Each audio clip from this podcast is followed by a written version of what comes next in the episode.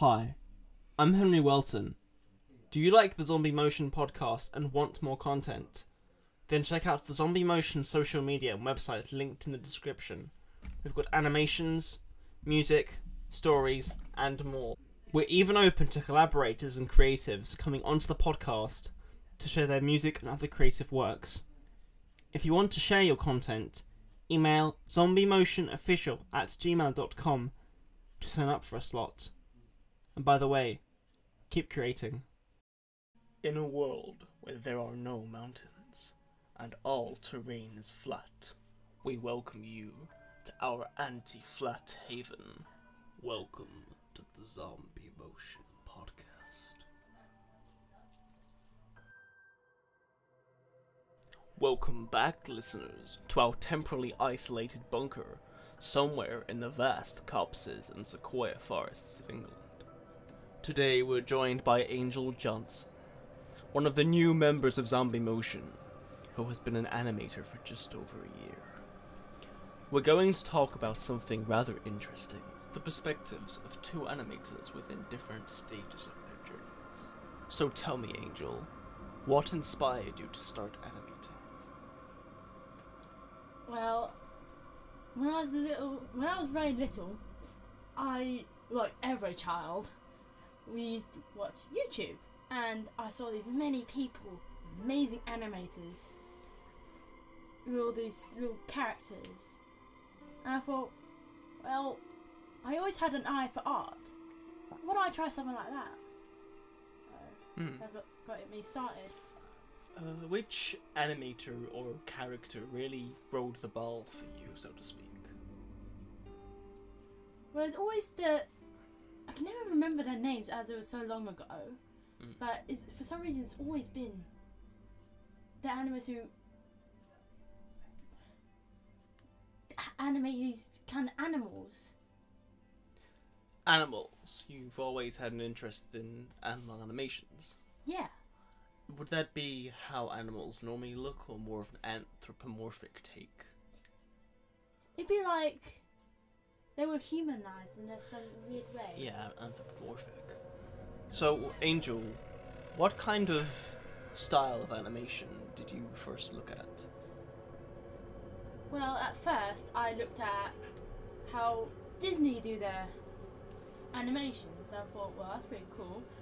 I thought start, I started doing that, and then I saw another kind of animation called anime, and I really liked how they do the facial expressions and how they shape their eyes. So, I kind of joined those kind of styles. From what I can tell, anime relies very heavily on exaggeration of facial expressions, doesn't it? Yes. Have you looked at any other kinds of animation other than Disney's cel animation and anime's digital animation? I have, but the other ones I've kind of found them a bit too simple for my liking. For instance? Like the old Cartoon Network kind of animations from that studio. Those animations have always been Yes, Cartoon Network's simple. animations are quite um they're they're digitalized or they're Yes. CGI. yes, but their characters have always been looking really simple. So, as an animator, do you strive for complexity within your characters? Yes, a certain amount, not where it's too complicated. No, of course not. Others, you know, people won't be able to see it properly. But Do you think that animation is meant to capture a different kind of story to live action film? Well, with animation, you can express your characters in a certain way where you can't do in real life. Like, you can make their facial, facial expressions from looking sad to devastated. Like, really dramatic. You could, Yes, I, I agree, but there is a different kind of take on that. I've recently created an animated short which deals with the idea of facial expression, but focus on one particular part of the face the eyes. Do you think that's focusing too much on one specific part of the face? Or do you think that's a good way to go around it? I mean, yeah, it's it, the eyes just tell you everything, you know. and they, they you know, they they're the window to your soul. But, exactly. Um, it, it sometimes it's depending what it type of uh, expression you want to do. Sometimes it's sometimes better focus not just the eyes, maybe on the, the mouth as well, or, or the eyebrows. Yeah, uh, I see a point. For instance, though, there are characters, iconic characters in the history of animation. For instance, Gromit out of Aardman's Wallace and Gromit films, which relies heavily on the expression around the eyes and the ears. Mm. and the amount of genius within those works. When I first looked at Wallace and Gromit, I was blown away. I mean, considering it's yeah made all made by hand, that is pretty amazing Yeah. how fluid they make it. Indeed. Because sometimes even you find it a little bit certain positions of your animation. When Yes, it, it can be tricky. bitty.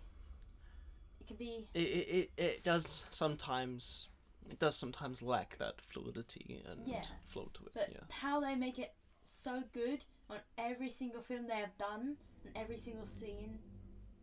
That's the decades of combined experience that they all share though. Without Yeah. that experience they wouldn't be as successful a company as they are. Mm. So, I'm writing the early script for After Scenes. And what I've got in my head so far is that it's set after the events of Macro Micro. And it tells of a creator's twisting and distorting into this strange god figure. And all of these creations turn against him. That's that's the basic idea. Would you care to speculate about that a bit? Well, it sounds to that. me that they were once puppets to this god person. So, and it sounds like they're just trying to control their own life, no longer being tied to a string. And what's interesting about that perception is that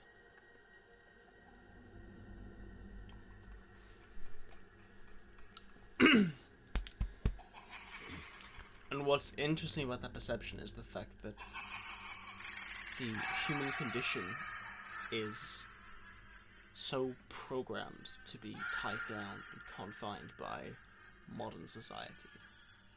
Because the world we live in is very instant fix, very instant gratification. And it's a very ignorant and arrogant world, and that's why I always go for the hard hitting topics in my pieces.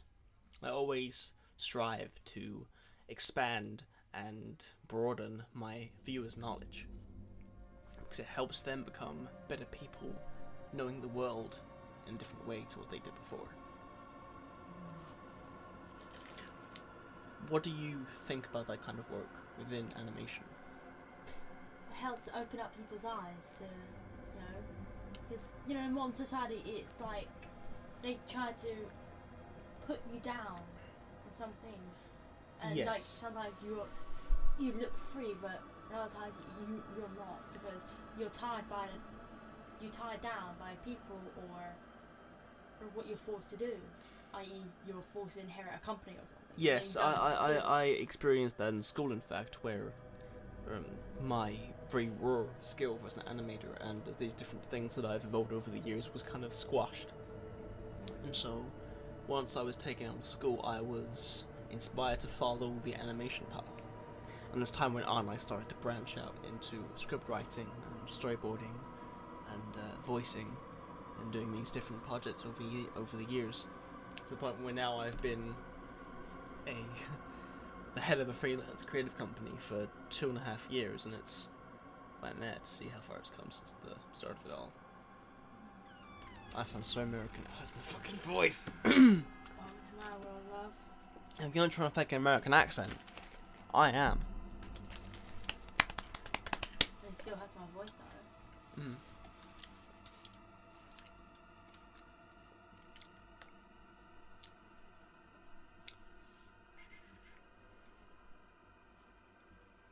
So, do you think that the mainstream schooling system is a crusher of creative validity?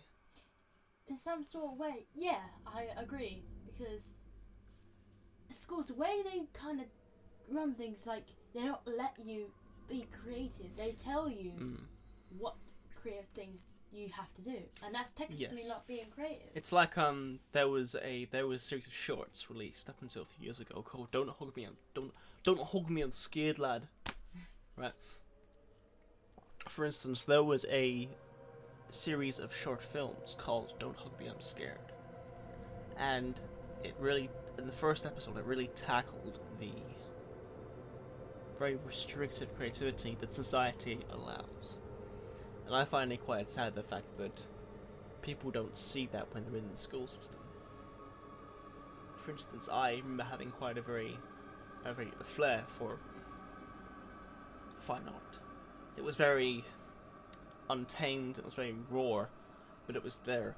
And here I am, seven or eight years later, creating pieces that aren't fine art in the slightest. And it's actually it's quite mind-boggling because I create collages and paintings and animations and a few as you can tell and other bits and bobs which really don't fit into the normal quota of what is art because on one of the first episodes of this podcast i had uh, mr ian New Bronner on and we were talking about how the term artist can be seen as restrictive for people wanting to get into art because they from my perspective they have an impression of art being just drawing or painting or doing fine art. Yeah, that's what people think nowadays. Art is just drawing, but and actually, It, it's so much more than yeah, that. Yeah, it's so much. It it branches out into many different things. It could be working with with clay or actually digitaling digitaling art. Digitally creating art, yeah. Yeah, digital. And there's many other ways of art. Sculpting, that's an art. That's a very incredible art sculpting. Yeah. Uh, so it's not just drawing, because drawing, everyone that are that are artistically creative can They do, do that, yeah. Most That is yes, that is a primary part of it, but it's so much It, more. it's it's the cornerstone to Yeah. what creative skills can really be. yeah. Because for instance, when I started this journey six years ago, I didn't I had no clue that I'd end up being a writer as well. Mm. A writer, a storyboarder, a sculptor, and all these different things. I, I've I'd even say that I'm an everyman creative because I've put so much of my time into honing my skill and broadening my horizons creatively. Mm. So clay's a very interesting medium, isn't it? Yeah, it's very interesting and sometimes can be a bit more difficult to get. So, say if you create a character, Yes, uh, it's very working. difficult. It, it all depends on the kind of clay you're working with. For Yeah. instance, plasticine, it's it's fairly easy to work with, but there are some things which you get with clay that you don't get with other kinds of clay. For instance, if plasticine is exposed to very high temperatures, it dries out. yeah. But with um, clay that you get from the earth, it dries out and cracks. Mm. Then again, it's probably much more easier to repair. uh, or earthy clay not as much, but when you're using plasticine or when you're when you're using plasticine or other kinds of clay that aren't earth-based, what you get is a much more um, versatile and repairable base for what you're creating. I'm sorry, Angel. Did you hear that? You didn't hear that. No. It must be me. Anyway, we were talking about um how different kinds of clay give a different feel. Have you ever worked with any other form of clay apart from dry air drying clay? I mean, oh yeah. It was like one where you, once you're done with it, you had to cook it, and so I kind of uh, killed. Yes, yes. Uh, kiln, kiln baking clay. Yeah, it was quite difficult to work with because it kept on, Yes, kept flopping. it kept on cracking. Yes, it can. That clay is very difficult to work with. Yeah.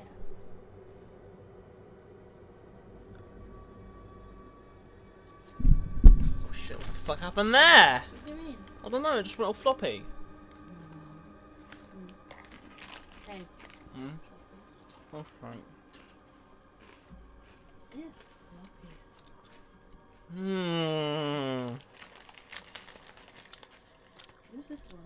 Oh, the cam. Hmm.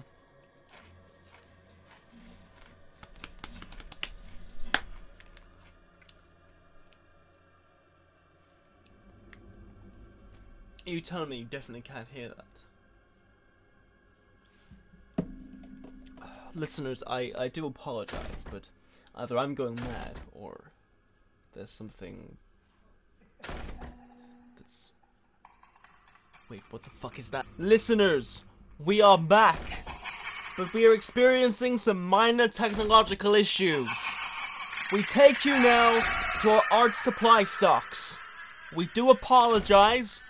It's a spike storm, and God knows that they cause hell with the electronics. We will be back shortly after these messages. Journeys don't have a start. Journeys don't have an end either. There's an infinite majesty in the structure of the universe. The universe is a machine that relies solely on the idea of the cyclic narrative. So, I beg to wonder when all is said and done, and someone's journey ends, does another person's journey begin through a different person's perspective with all of the experience of that original person's life?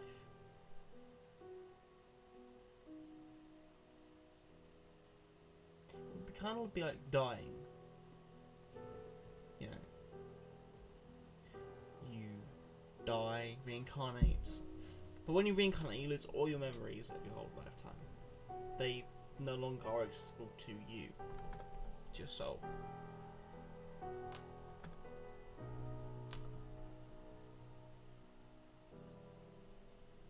And maths is this divine instrument of precision, precision, and accuracy in geometry, and it's been belittled and spat on to the point where no one really respects the intricacy of math. It's real shame. Maybe we should have left the language of the gods to those beings. Because we certainly aren't gods. The journey of mankind. Huh, that's interesting. If you look at that idea in the smallest sense and largest sense, what you get is this very interesting mirroring. On one side, you get the tens of thousands of years of human development. And on the other side, you get the decades of development as an individual. And you're telling me that that isn't some divine, ridiculously powerful form of mathematics? We aren't gods. We aren't their playthings. We're more than that.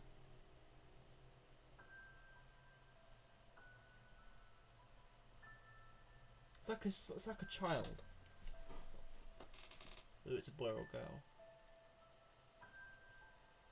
It's like the gods are the small children and we are their dolls. So, in a sense, we are their playthings. But instead of them playing with us, they are channeling themselves through us. But isn't that all plaything is?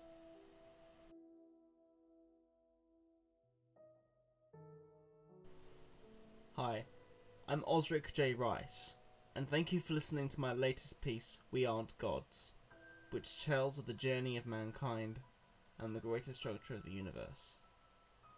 If you want to get in contact, email me at zombiemotionofficial at gmail.com or go to my website, zombiemotion.co.uk. See you on the flip side.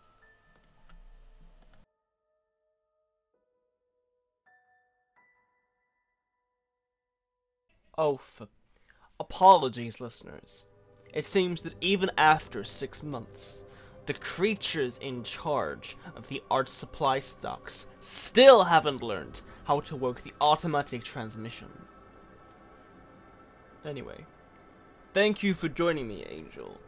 I would suggest that you don't leave for the moment. There's something outside that, um, might maim if you go out. Now, dear listeners, as the final bastion of our light working forces battle the darkness, and the darkness breaks out in a rather ominous cry, we wish you luck, creators. Sleep well. The Zombie Motion podcast is a production of Zombie Motion. It is written by Henry Welton and produced by Henry Welton. The host of the show was Henry Welton, the guest was Angel Johnson. Today's art supply stocks was We Aren't Gods by Osrick J. Rice. Thoughts? Questions? Submit them in the comments or email us at zombiemotionofficial at gmail.com. The word of the day is Perceptions are relative. We are in an eternal psychosis. Care to explain what you're doing in my shower? From Z Matix.